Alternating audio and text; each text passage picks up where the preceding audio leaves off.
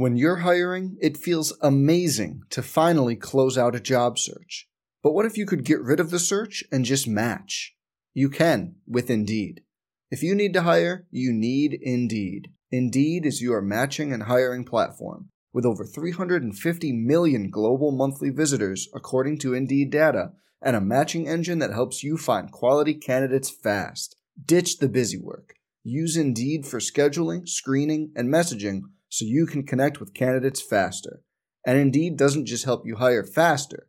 93% of employers agree Indeed delivers the highest quality matches compared to other job sites, according to a recent Indeed survey.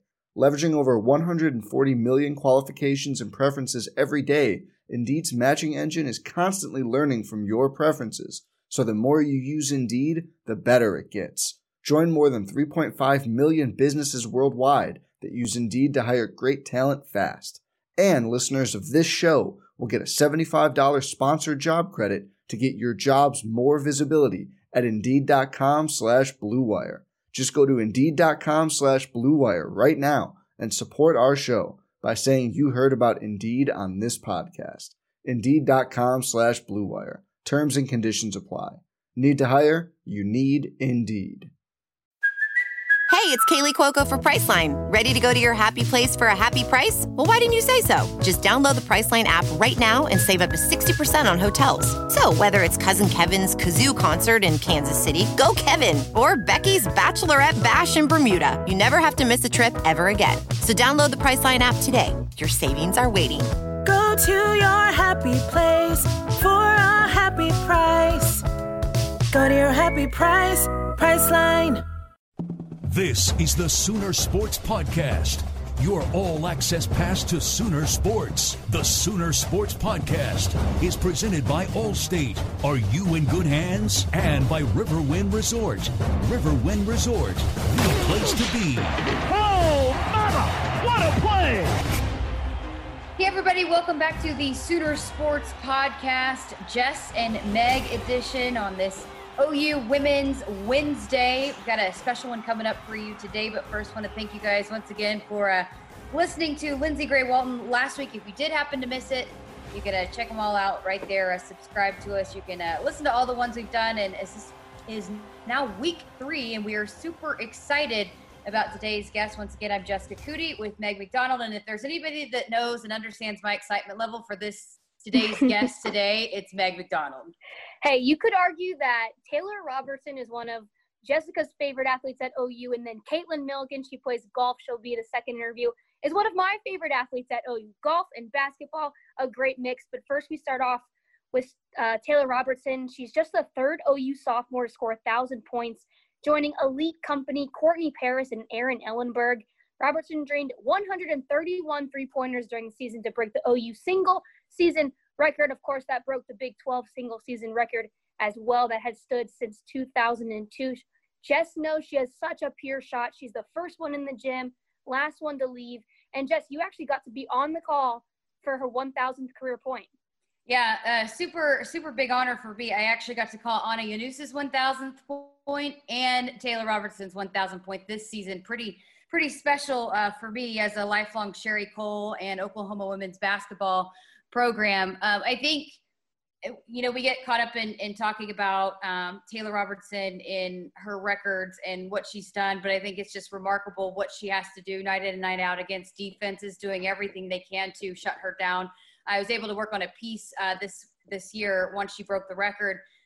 I uh, kind of went into all the post game press conferences when opposing teams would come to Oklahoma and ask them some questions about what it's like to face Taylor Robertson and just you know hearing their take on you know we know that she can shoot it. I mean obviously it's in the game plan. You, you might not have been able to tell with what she did but we game plan for her. And you know again night in and night out these these coaches talking about there's nobody in the country doing what she's doing. She's the best shooter in the country. There's a reason why. Look you know even opposing coaches coaches take notice that she's the first person on the floor every single time she's there putting up shots over and over again. That pays dividends. And I, I don't know if you're not a basketball player if you don't understand you know you there are certain things that yes you are absolutely god-given you're born with um, it's a natural talent but there are certain things that you are not. And the way that she, the way that she shoots the ball she has worked for. She has put in the time to to get to that level. We get to. I, I actually, you know, broke it down a little bit with her in this interview um, about kind of the ins and outs, and maybe for somebody that's wanting to be a shooter like her, how you get to that level. But I, I also think important to note the way that the season ended, the way that it did. She led both the NCAA men's and NCAA women's in made three pointers this year. So not even just the best women's three point shooter, the best in all of college basketball across the entire country, led every single three point shooter in the nation this past year as just a sophomore. So, again, all these records that we talk about, all these accolades and feats, just the very beginning of what Taylor Robertson is is going to do throughout her career. So let us let's uh, get right to it, shall we? So Taylor Robertson coming up right after this, and again, you're listening to the Sooner Sports Podcast. Brought to you in part by AT&T, America's best network, Academy Sports and Outdoors, the preferred sporting goods retailer of Oklahoma Athletics, Metroplex Electric, we can be your electrician, and OU Extended Campus. Degrees online, on site, on your schedule. Become the tradition. Welcome back to the Sooner Sports Podcast, everybody. And we are so pleased to welcome in the best shooter in all of college basketball, Taylor Robertson. First question for you Are the nets in your driveway completely worn down during this quarantine time? Yes, one already ripped. We had to get a new one already. I knew it. I knew it. Hey, but you're loving uh, having the extra time to shoot, right? Oh, yeah, all day. Do you, okay, well, we know I know that you have a routine that you kind of do sometimes, like when you're at the gym. But is it the same now? Like, what is your what is your everyday daily routine when you're shooting right now? Um, sometimes it's a little different because I don't have a rebounder. Um, I do a different one if I'm by myself, or if I can get somebody to rebound for me. Then I do something similar that I would in a real gym. But you don't really have to chase it very much, right? Like, because it goes in most of the time, right? So it's not like you need that rebounding is not that big of a deal for you. So I'm told by your managers. It's pretty easy job. It just comes right through the net. You could just catch it and throw it back. Um, well, hey, I I wanted to start with how how has life been? How have you been kind of managing life without your typical routine? Uh, what's it kind of been like for you? Um, it was kind of hard at first because I just felt like I was bored all day because I was used to like going to school and then having practices and like all kinds of like workouts and stuff. So it was a little bit of an adjustment, but um, just having all day to work out and like do it on my own time and spend time with my family, it's pretty cool That's in awesome. that way. Yeah. Um, if I would have told you at the beginning of the season that when the season ended, you would have led the entire country, both men's and women's NCAA basketball, and made three pointers, what would you have said? I don't know if I would have believed you at first because that's pretty cool. Um, I don't know. It's just I thought that would have been really cool.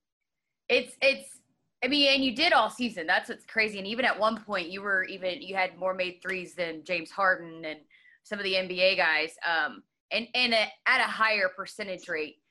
Going into this season, I think everybody knew the kind of shooter you were after your freshman season.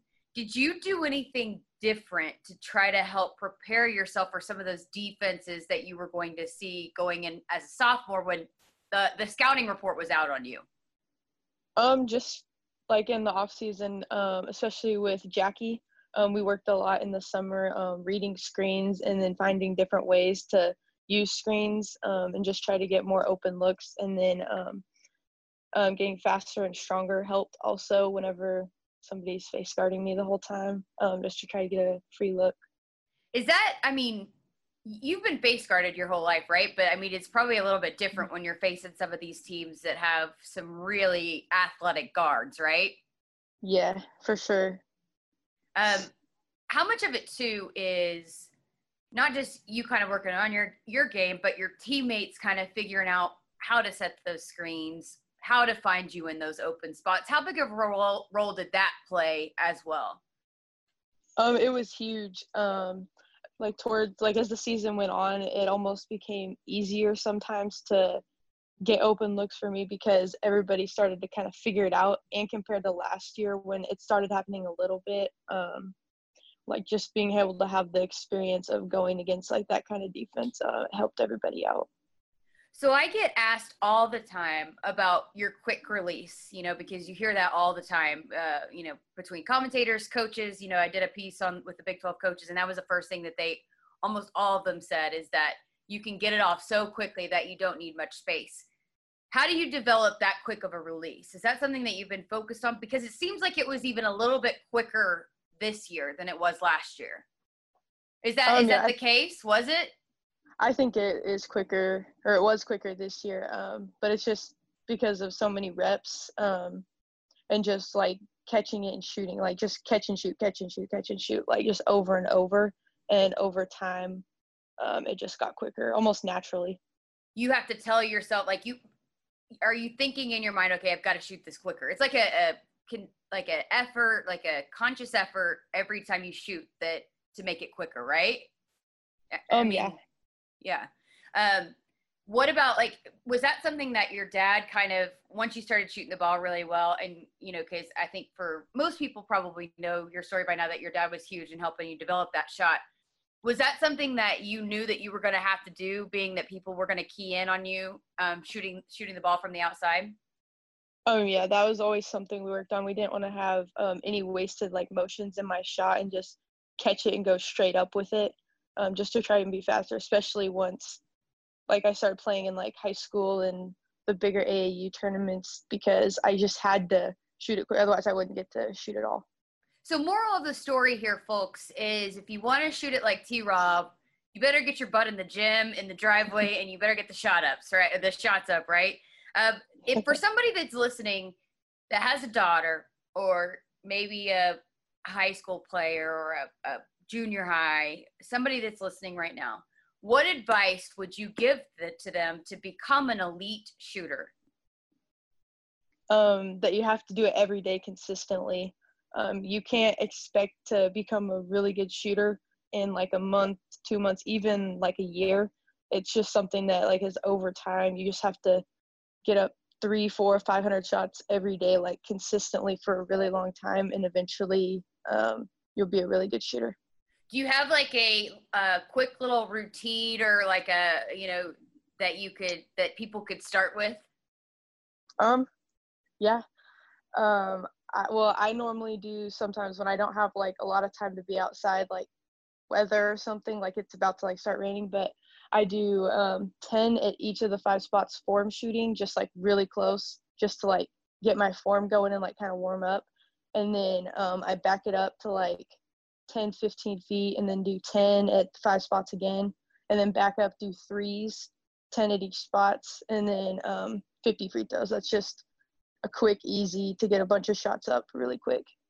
That's awesome. Hey, another uh, you you mentioned Jackie Stiles, and I wanted to ask you about her because I think it's a really cool story that you know she was Sherri Coale's first recruit, and that uh, you know Coach Coale talked about how Jackie broke her heart when she uh, chose to go to uh, Missouri State, and then um, when Jackie was coaching there, she started recruiting you, and you I think they were your first offer, right?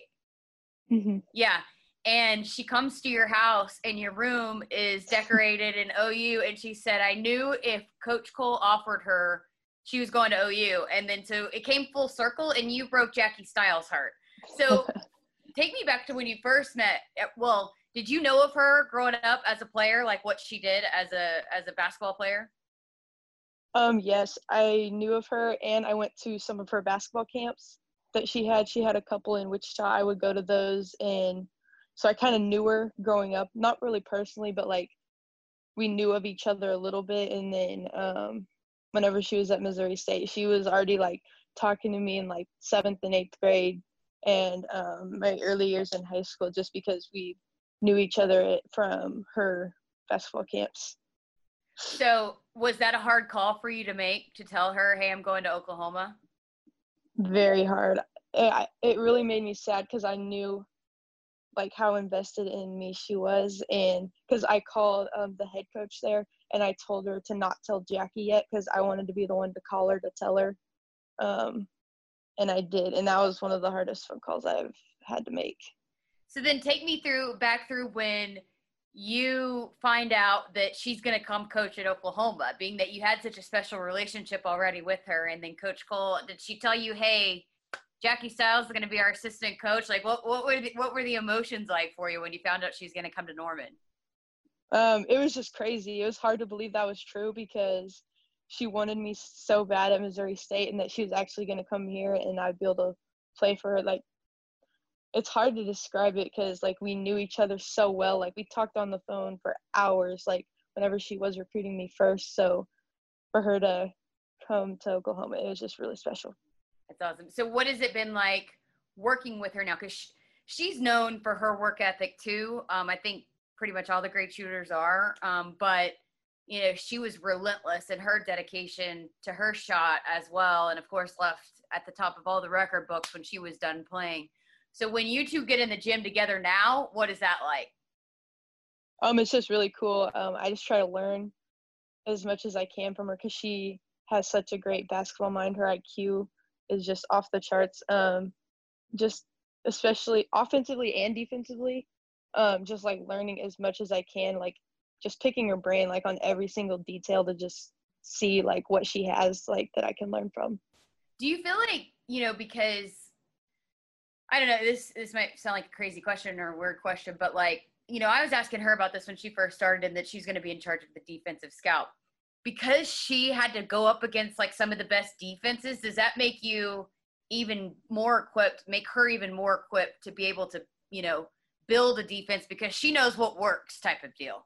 And you mm-hmm. too, like you know what how much of a nightmare it is some of the defenses are that you face. Yeah, for sure. Um, just because you're such she's such she was such a great offensive player that it's easy almost easy for her to know how to stop other play other great players too because that's what she had to go against every night whenever she played. That's awesome. Um, okay, so I'm sitting here looking at I, I, think it's Steph Curry. I can only see uh, yep Steph Curry right over your shoulder. Um, you you've told me this story before, but for some of those that might be listening that have not heard this story, just kind of walk us through. You um, you watch a ton of game film on him. What is it about Steph Curry, and how much have you taken away from his game and applied to yours? Um, he's probably one of the best shooters of all time in the NBA, but he's not just a shooter. Also, um, just his ball handling skills. Um, he can do all kinds of crazy moves, like in games, to either get his shot off or get to the rim and finish. And he's just a really good passer. Also, he makes some insane passes, like no looks, all kinds of crazy stuff. Um, I just really like watching him, and that's who I want to shoot like. That's awesome. So, rank me your top five favorite players of all time, basketball players. Of all time? Yep. Okay, Steph is one of them for sure. I would say Steph, MJ, LeBron, Kobe, Larry Bird. That's awesome. Love that. You threw Larry Bird in there. So are you a fan of Brady Manek's game then? yeah. That's awesome. Um, what about women growing up? Who did you kind of maybe look up to or maybe kind of role models for you? Um, Diana Taurasi. Yeah. Uh, and Sue Bird. Both of those were big for me. I really like them still. So were you a UConn fan then? Yes, for a little bit. For a little bit. But always OU. Oh yeah. Always sure. OU. Um, I had another question about. Um, just forgot where I was going to ask you about. Oh, the um, documentary uh, on Michael Jordan. Are you obsessed with it? I'm obsessed with it. Yeah, I can't wait for Sundays now. What was your biggest takeaway from week one watching that? Um, MJ, he's just different. Like in everything he does, he's a no nonsense. Like when he was playing, he was like no nonsense, just get in the gym and work. Um, like we had no distractions. He was just focused on little things in his game. Um, and that uh, whenever he took, um, I think it was Danny Ainge golfing the day before one of the playoff games, and then he was just trying to be his buddy and like almost like be friends with him. And then after they left, he told whoever else was with him that he better watch out in the next game, and then dropped like sixty some on him. Yeah, that, um, I love just, that part. He's just insane. Do you um like find yourself inspired after, i mean you already work a ton and spend a lot of time but do you find yourself even more motivated after watching something like that Oh yeah, for sure. Um, if it wouldn't have been so late and so dark where I can't even see outside, I would have went out and shot. But I was up the next morning, going to shoot on my driveway. Um, it, it just makes me want to be, like, just be like him, even though no one can be like him. But try and be as close to him as I can, and just like work as hard as he worked all the time. hey didn't larry bird preach to shoot in the dark i think he was a big big advocate of shooting in the dark okay so uh, obviously there's still a lot of unknown with how th- this thing is going to go down.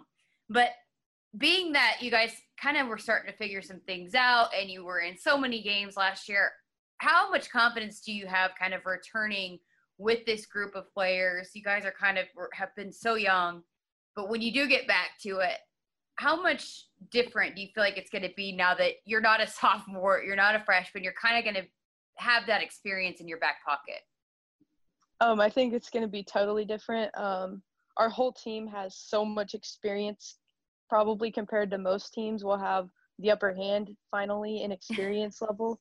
Um, that always helps, but we just we almost know what it takes now, what we need to do, because we were so close in so many, especially down the stretch in so many games, like over and over. Um, and I think that we've finally like had our maturity level like keep going up and i think we'll finally be able to finish all those close games that we've been in.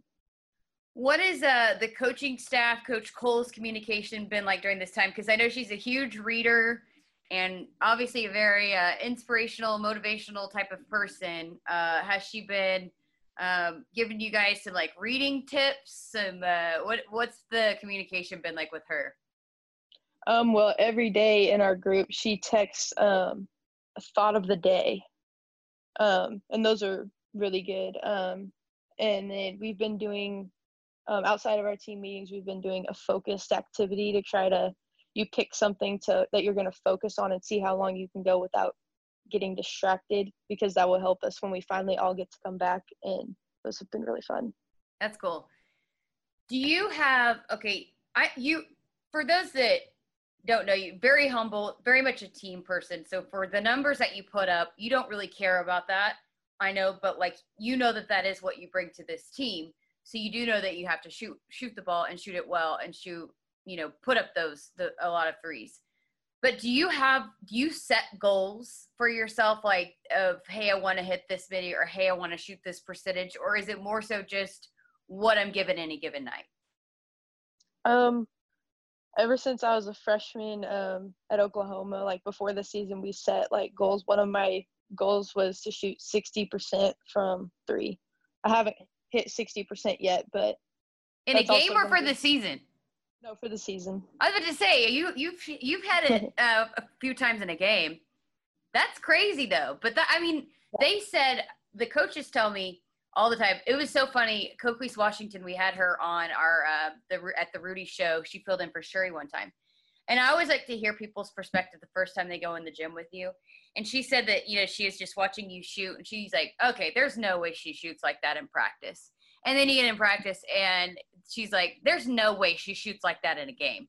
And then it's like, okay, she shoots like that in a game, but it is not. I mean, like a a fifty percent day for you in practice, they'll say is an off day for you. So I mean, it's doable, right? I mean, is it? It's just. Are you thinking? I mean, you can't really think about the percentage, but like, how do you get there? Is it shot selection? Is it just you know? I mean, again, just continuing to work. Like, how do you? That's crazy, shooting sixty percent from three. But I Um, mean, I think I- it's a little bit, go ahead. a little bit of both. Um, like shot selection a little bit because sometimes I either force it or have to. Um, but just shot selection and then making sure that I knock down the few wide open ones I get because I know I missed a couple or quite a few wide open ones this year. It seemed like, um, but just getting in the gym, working, just like keep working because you can ne- you're never like never settle because you can always keep improving.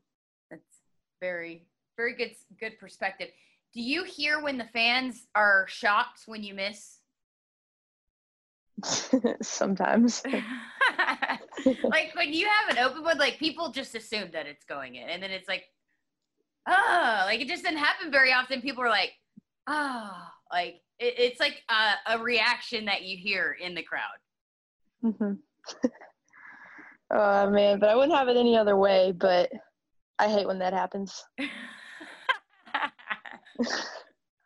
Sometimes you gotta miss, right? Yeah, it happens. It happens sometimes. Just very, very on very few occasions for Taylor Robertson.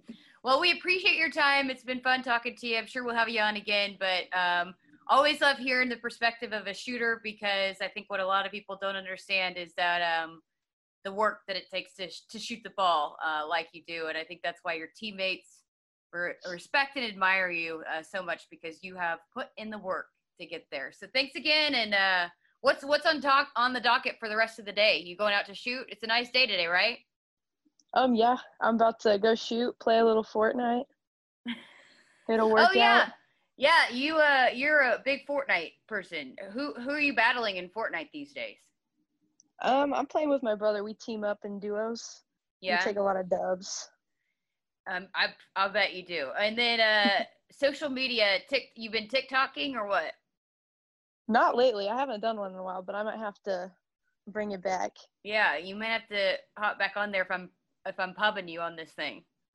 All right. Well, Taylor Robertson, appreciate your time. We look forward to seeing you back in the gym soon. Yeah, thanks for having me. We'll get you back to Meg and Jess here in just a bit, but right now we are joined by Megan Duty. She is with Liv Norman. She is the customer sales and experience manager, and really appreciate her taking the time to join us here on the podcast. All right, educate me a little bit, Megan. What exactly is Liv Norman? Liv Norman is OU's premier student housing, and it's made up of three properties Varsity House, Crimson Park, and Cottages of Norman. So it's different, right? And it's unique because you've got three groups coming together. Take me through what makes Liv Norman different and how it separates separates itself from other student housing communities.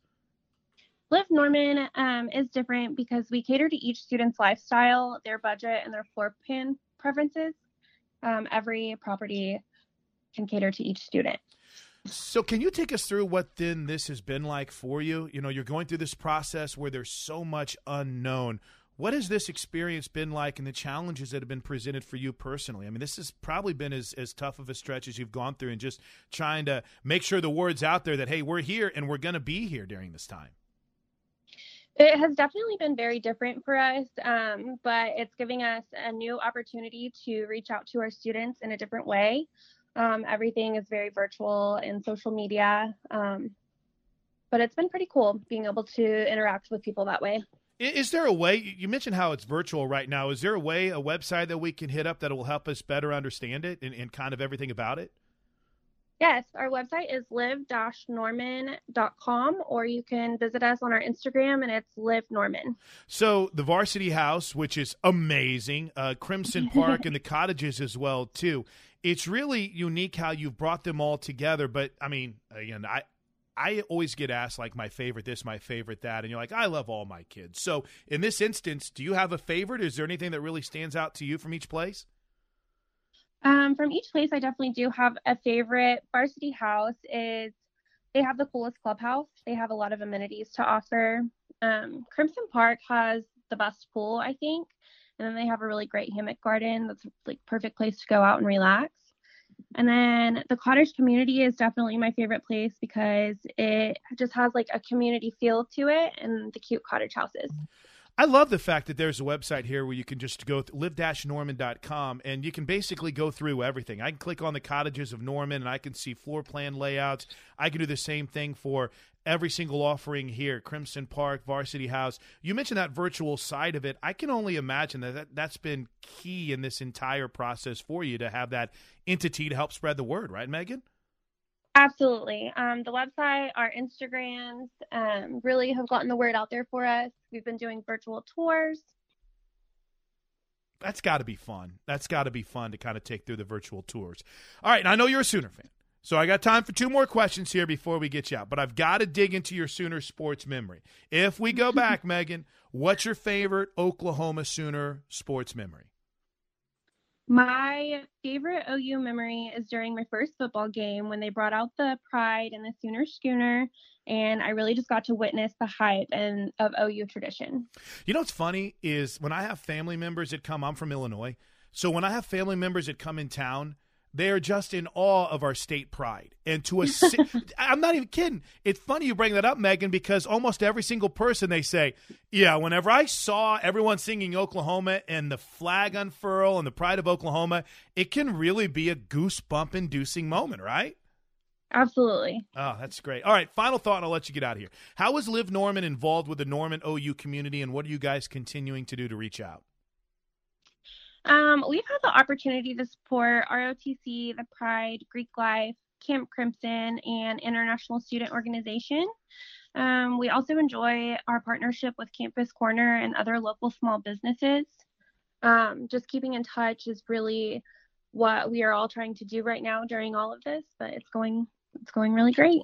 Live-norman.com. That's liv-norman.com on that website, there's tons of phone numbers to contact whomever you might need to talk to. And I got to tell you something, Megan, I've appreciated your time. Thank you so much for uh, giving us the 411 on everything going on with Liv Norman and look forward to talking to you soon. All right. Thanks for having me. The Sooner Sports Podcast is brought to you in part by Slim Chickens. There are a lot of reasons to order online and pick up at Slim Chickens. Get started at slimchickens.com or download our app. Also, Phillips 66 live to the full and Sooner fans. If you are interested in OU football season tickets for the 2020 season, call or text 405 325 2424 today for more information or log on to Soonersports.com. Don't miss a second of the action. Now, here's Meg with Caitlin Milligan. Hi, everyone. Meg McDonald here with OU golfer Caitlin Milligan, the junior who just last year qualified for the 2019 NCAA championships as an individual after winning the NCAA Norman Regional. Caitlin, what's going on? What have you been up to in the past month or so? Um, I've just been hanging out at home with my family and some friends and um, social distancing. Um, I've been getting out to the golf course when I can, which has been good. I've been taking my dog on walks, and he's really tired. Um, but other than that, kind of just taking a break and enjoying the slower lifestyle. Um, I feel like we go 90 miles an hour all the time, and um, it's kind of nice to just, you know, take a break and slow down and enjoy some other things in life that sometimes we don't have time to enjoy. Uh, what dog do you have? What kind of dog do you have? I have a German Shepherd. Cute. What's his or her name? His name is Bronx. Um, but the problem is he's kind of old, and um, I took him on a two mile run the other day, and he was tired for about three days. So um, my dad was like, Kaylin, you know, he's getting old and you got to be careful. You can't be taking him for like two miles. Like he doesn't run that much and you need to slow it down. so poor dog, but I think oh, he poor guy. outside. so I've seen a ton of golfers who either create their own chipping greens, putting greens in their backyards. Lindsey Gray Walton, the volleyball coach, her husband actually created his own putting green over this time of isolation and then you see golfers who have like the who bought the putters that roll up in your house have you done any of that I haven't. I have seen some really cool trick shots though that I want to try, um, like in the backyard or even in the house. Um, our assistant coach Serm, he's been sending us some cool ones, and he even did some of his own. So I'm I'm ready to try a few of those when I get the chance. so as we tape this interview april 25th saturday morning this would have been the weekend you guys would have played at the big 12 tournament in dallas how has this team been able to stay in communication what does that look like Uh, we've been zooming every week. We've been having team meetings every week um, with our mental coach Dolores and um, our strength trainer and like a few other people and our coaches. And we've just been talking about what this means and how we can make the most out of our time. Um, but overall, it's just really good to see everyone's face like once a week. And then we've started individual meetings with our coaches, which is good because I think I forget how much I just go in there and talk to my coaches. Mhm. Um, not necessarily like formal meetings, but just like talk to them and kind of missing out on that. So um, we've all been sending like funny snaps and um, we have like an Instagram group and we send like funny Instagram things or like golf things and or inspirational quotes to like keep us going through this time and um, I think we've been handling it really well as a team.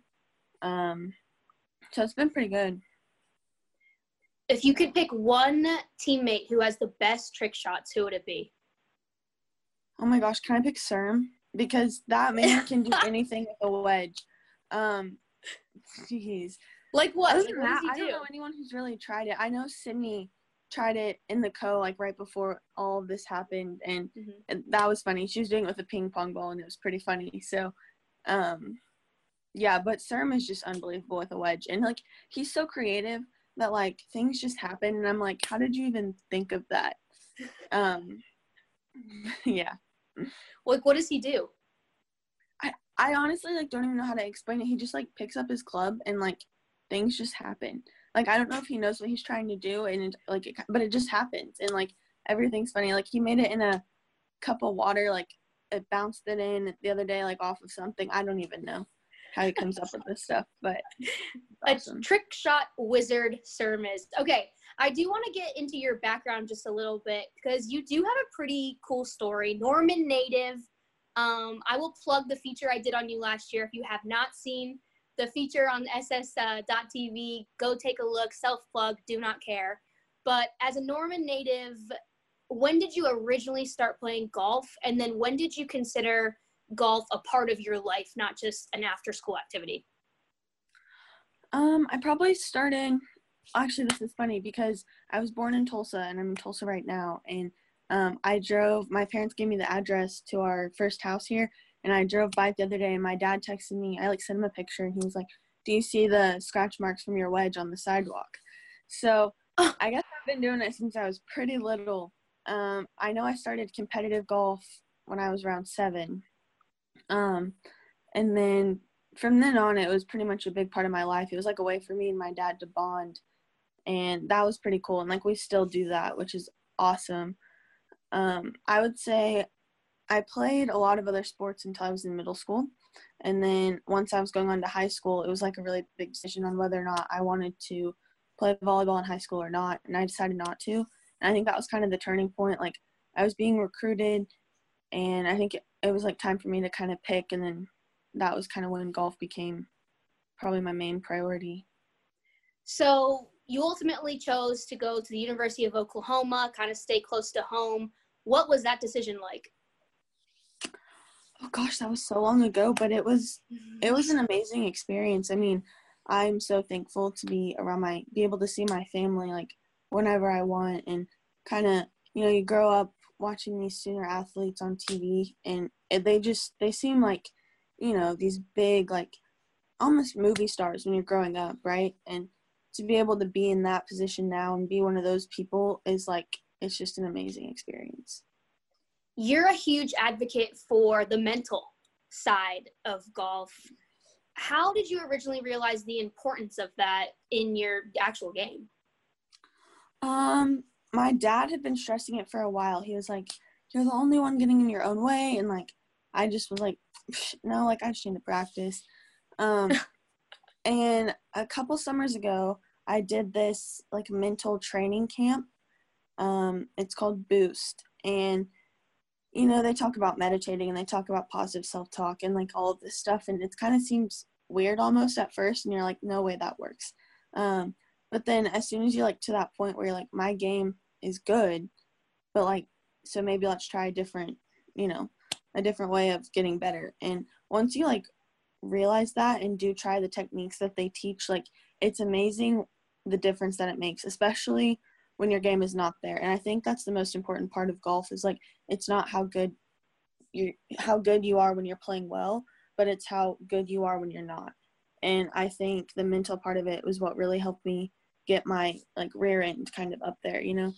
Um but I feel like just, you know, meditating, positive self-talk and all that like it was weird at first and you're sitting there talking to yourself kind of and or really like focusing on within and it's like just you like learn a lot about yourself. And i think it's not only important for golf but even like for life and being positive in everything you do. And um i don't know it kind of it wasn't just like a let's get better at golf thing. It was kind of just like a life thing.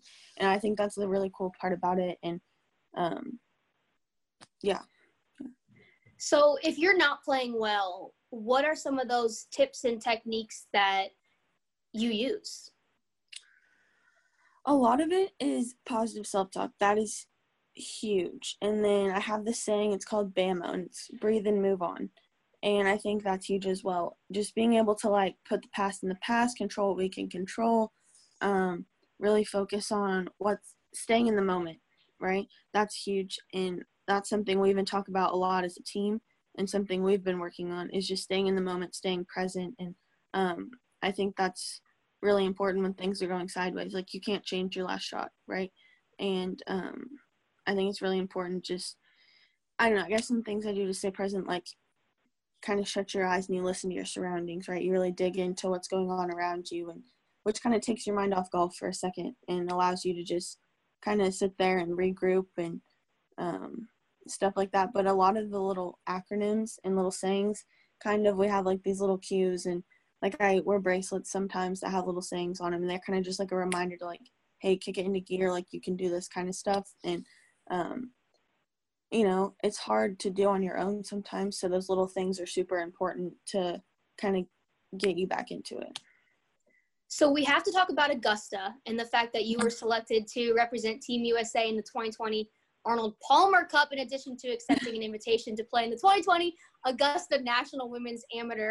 What was your reaction when the Masters got postponed? Oh, you know, I was looking forward to it a lot.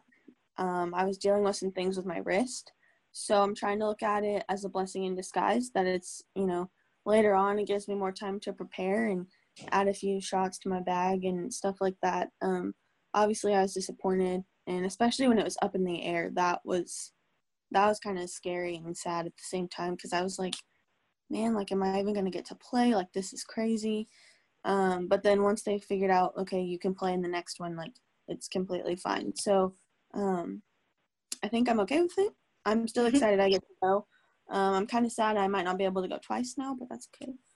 Um, but yeah, it's and then the Palmer Cup that's moved to December, so that's um, fine as well. We won't be going to Ireland, but you know it's it's still the same tournament, so I'm excited for that too. Uh, what was the communication like in both of those tournaments communicating with you and the other golfers about will you be able to play? I mean, Augusta's a dream, right? Like people who yeah. just go to the Masters to watch, that's a dream, let alone play. So what was yeah. that communication like? Um, they called Augusta called me and they kind of continued to to keep me updated and send emails and they were like, "Hey, this is what this is the plan." And then but it'll come out tomorrow, so like don't say anything kind of thing. Um I think they just wanted to make sure everyone who got the chance this year still can have that chance. And I, I really appreciate that. And that they didn't just kind of like blow it off and say, we'll try it again next year. Um, which is how some tournaments are right now, especially like LPGA, like they just got flat out canceled. And that's, I don't know, that's hard when that's, you know, your life and that's what you look forward to. Um, the Palmer Cup was good as well. I remember we were on our way back from Arizona um, before everything kind of got shut down when our tournament got canceled there. And the Palmer Cup called me and they were like, "Hey, like we just we don't want you to make any decisions. Like we still want you to play in this, no matter when it is." Um, so basically saying like, don't drop out or anything. Um, overall, it was they're good. They were really accommodating to us, I think, and um, really kind of helping us through that time, whether it was golf or whatever we needed. I'm bummed that you can't go to Ireland because when we originally found out and we I interviewed you, you were so excited to go overseas, right? Like that was going to be so cool for you. I was excited. I was excited. But I mean, it's still an honor to play in the Arnold Palmer Cup and you know, I'm excited no matter where it is. So um now we get to play his golf course, Bay Hill in Florida. So that's exciting too like in its own way. Um, yeah, it could be worse. Yeah. Yeah, no, it definitely could. so you are the first Sooner woman to be named to the Palmer team, but there are two male golfers at OU that will also be playing kind of with you at the Palmer Cup. That's Garrett Reband and Quade Cummins. How special is it to first be the first OU female golfer to be playing? It's pretty special. Um, I mean, I, obviously, I'm just excited to go, but it's always nice to represent the university and you know wear OU stuff when you're there or whatever, and obviously not on the golf course, but um, you know, I like being the face of that, and it's it's really special, you know, just like you said, being from Oklahoma and um, all that. So I'm super honored to be able to do that.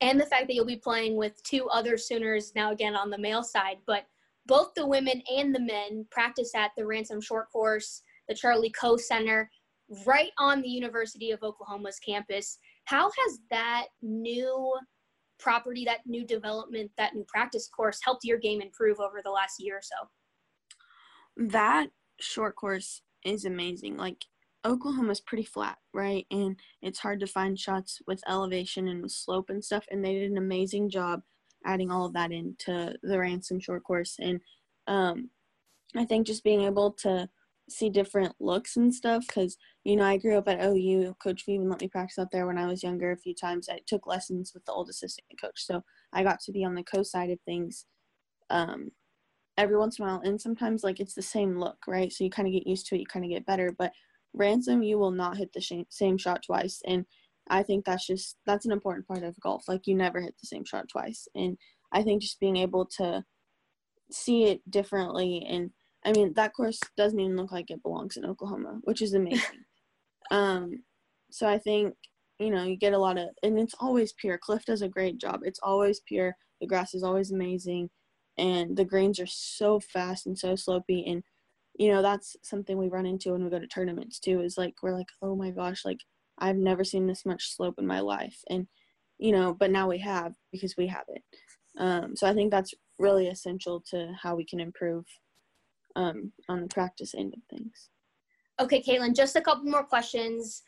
Golf can be such an intimidating game to start especially as yeah. an adult right? What advice would you give girls or even women who are a little nervous to get started. They don't want to go out and miss all the time. They think people are watching them off the tee. What advice would you give new beginners?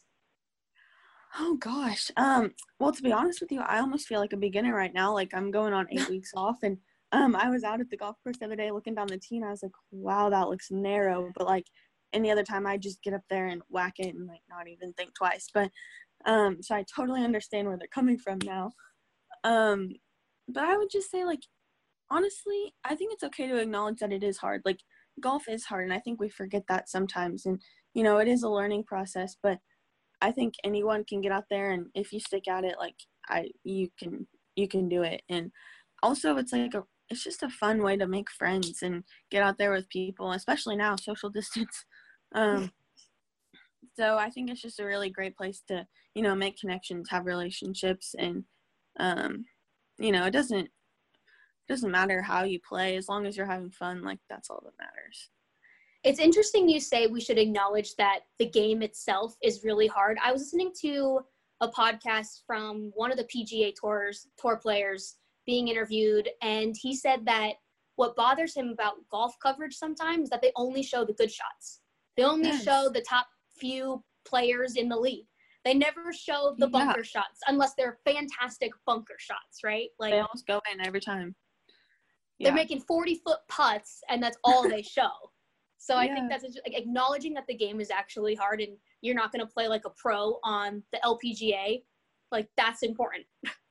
I agree. And I think it, that took me a while to realize like I probably was in college before I, you know, realized, wait, they're not perfect all the time. Like, oh, okay, cool, because I'm not either. Like, that's good to know. Because they do show, like, every time they show a putt on PGA Tour, they make it. And you're just mm-hmm. like, oh my gosh, I have to make them all. We even, as a team, we look up the stats, like putting stats on tour.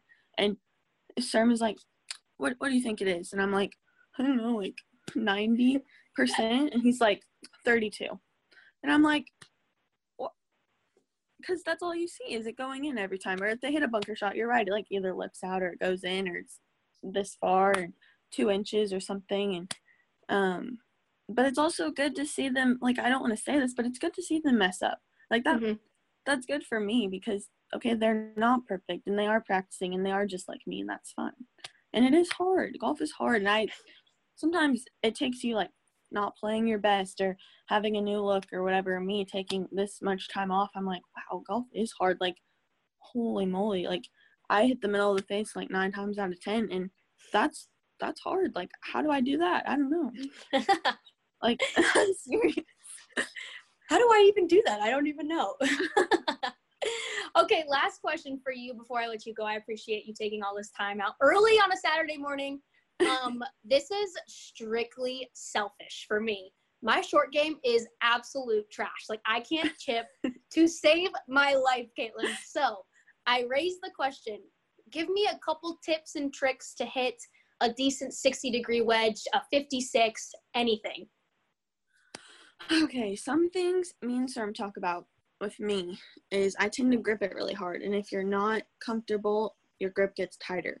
Um, so make sure your hands are super soft. And my dad always says like you're holding a baby bird, which I've never held a baby bird, so that analogy is kind of hard. But um, make sure your grip tension is super like light, like you're barely holding on to it. And then one thing that's huge for me is really making sure my weight is on my front foot because I tend to hit behind it a lot. So really making sure my weight is on my front foot and then just turning it just through. All right, I will implement them as soon as I can get on the course. Thank you so much. I will. I will. I I'm not kidding. It's it's garbage. I really need. I'm like putting from like the fairway because I don't trust my chip game. Like it's hey, so grab, bad. Hybrid. Do you have a hybrid? Yeah. Use a hybrid. Really? Oh yeah. It's amazing. Okay. Okay. I'm gonna try a hybrid and then I'll put my foot. I'll put the weight on my front foot ease up my grip, and I will keep you updated. Okay, sounds good. All right, Caitlin, thanks so much for your time, and uh, stay safe out there. Well, thanks for having me. You guys too. Here's what's on tap brought to you by Blue Cross and Blue Shield of Oklahoma. Tomorrow, the 2013 OU at Notre Dame is featured in our Sooner Classics. And then on Friday, Grace Lyons joins us for a complete recap of the wild end to the 2020 softball season. And this weekend, it's the 2015 thriller between OU and Tennessee. Again, that's What's on Tap brought to you by Blue Cross and Blue Shield of Oklahoma. For Blue Cross and Blue Shield of Oklahoma updates, please check out bcbsok.com. With regard to medical treatment, members should call the number on their ID card for answers to their specific benefit questions. Our members' well being remains our top priority as we continue to monitor developing news about COVID 19. The Centers for Disease Control and Prevention website is the best source for all the most up to date COVID 19 information. Okay, as we wrap things up here on the Sooner Sports Podcast, our OU Women's Wednesday edition with Jess and Meg. Um, great stuff from Taylor Robertson, and then closing it out from Caitlin Milligan. And uh, Meg, again, I, I, think you you guys talked a lot about her potentially playing in Augusta, and uh, maybe what pe- listeners might not know is that this is still a fairly new thing. Uh, you know, women were not allowed to even play on the course at Augusta National for years and years and years, and it's still very, very hard to even get to play on that course. So Julienne Soo was the first OU women to actually get the invite in the uh, inaugural tournament uh, a year ago, and she talked about just how big of an honor it is to be a woman to get to play on that course because for so long women weren't allowed to play on the course. Yeah, Jess, and we even dive into some advice that she gives to girls or women that may feel intimidated because it still is somewhat of a a sport where women just aren't encouraged to play as much. So that advice she gave was super cool to me. And then, of course, the advice she gave to my own personal game because my short game is just garbage. So I think a lot of people know I'm a fan girl of Caitlin Milligan. Her just having the chance to play in Augusta, it's going to be huge come November. And then the Arnold Palmer Cup, that's a Ryder Cup style. She'll get to represent Team USA, and that will be in December. So huge, bright future for the junior uh, in Caitlin Milligan for sure. So we should just call this the fangirl episode of the. That's what I'm thinking. podcast. When we when we originally scheduled these two, I was like, okay, Jess loves basketball. I love golf. Like this is the perfect week for the two of us. Yeah, I just I think it's so interesting. Again, just uh, both uh, both athletes, such cool, unique stories, and both going to be around. So you know, Sooner fans uh, get to know them, follow them, because you're going to see great things for both of them coming up uh, in the future once they uh, get to return to their uh, respective sports. So, all right, that will do it for this edition of the Sooner Sports Podcast, Jess and Meg edition on this OU Women's Wednesday. Again, Follow us on Twitter at Jessica Cootie, at Meg underscore underscore McDonald. Love to get your thoughts, who you would like to have here on the podcast. And uh, thanks again for listening. And we'll talk to you next week here on the Sooner Sports Podcast. Let's jump into Peppa's world of play. Look for spring flowers, hunt for muddy puddles, and bravely explore exciting places with Peppa playsets. Peppa Pig, inspiring kid confidence.